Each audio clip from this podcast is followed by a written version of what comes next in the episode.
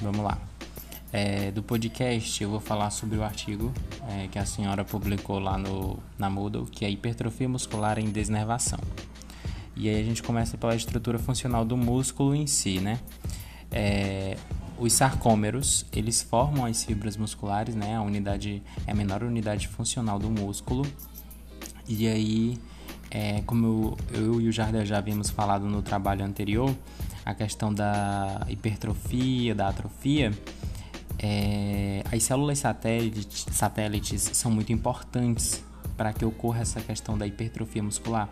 Elas ficam ali perto da membrana do músculo, e aí, quando o músculo é, entra em alguma atividade que ocorra microlesões ou alguma alteração no músculo, é, as células satélites irão atuar reparando é, essas lesões, essas microlesões e até podendo formar novas fibras musculares, né?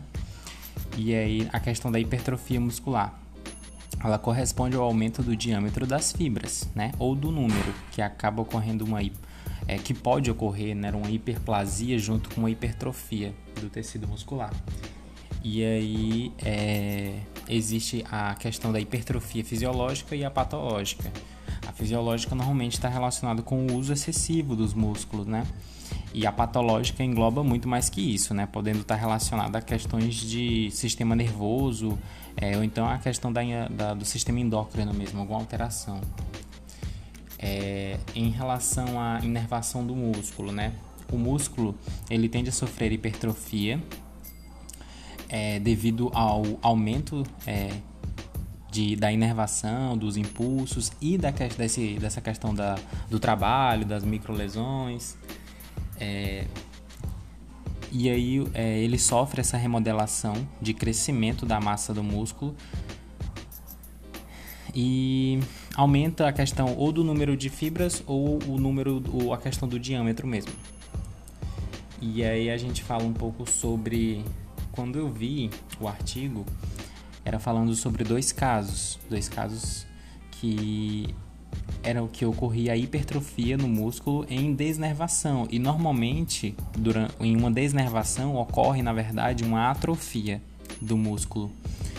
E aí lá no artigo falava sobre que, que um nervo, quando ele, ele é rompido, né, cortado e tal, é, ele normalmente deixa de inervar um, um, certo grupo muscular.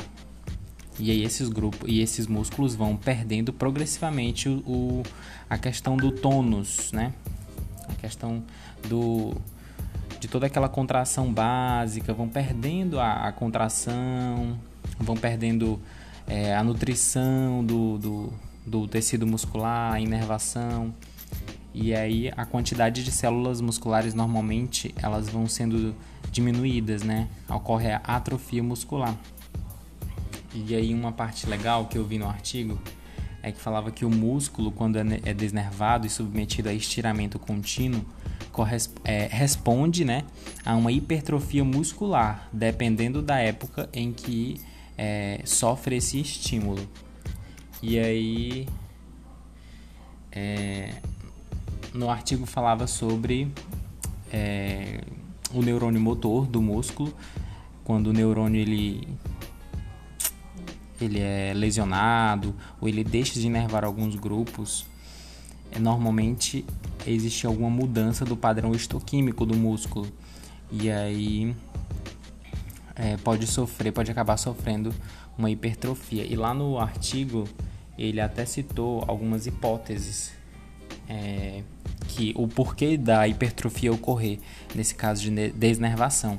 E aí uma, acho que um, uma das hipóteses foi que é, quando o músculo ele deixa de inervar certas, é, certo, ou músculo não, quando um nervo deixa de inervar uma, um certo grupo muscular, é, um outro grupo tende a ser hipertrofiado tende a sofrer um estímulo maior.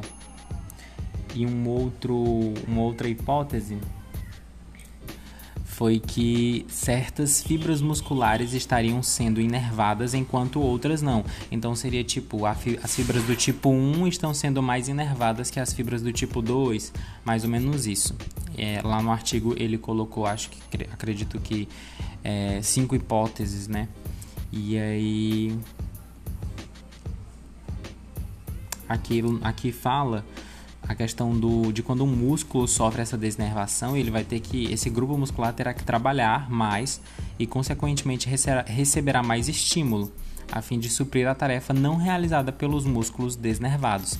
Então, quando é foi o que eu falei, é, quando um grupo é desnervado, o outro grupo vai ter que trabalhar mais é, para que ocorra é, é, essa compensação e acaba sendo hipertrofiado. E basicamente é isso o que o artigo fala.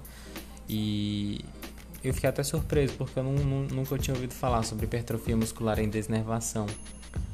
Quem eu conhecia em si que a desnervação do músculo causaria atrofia. E é isso.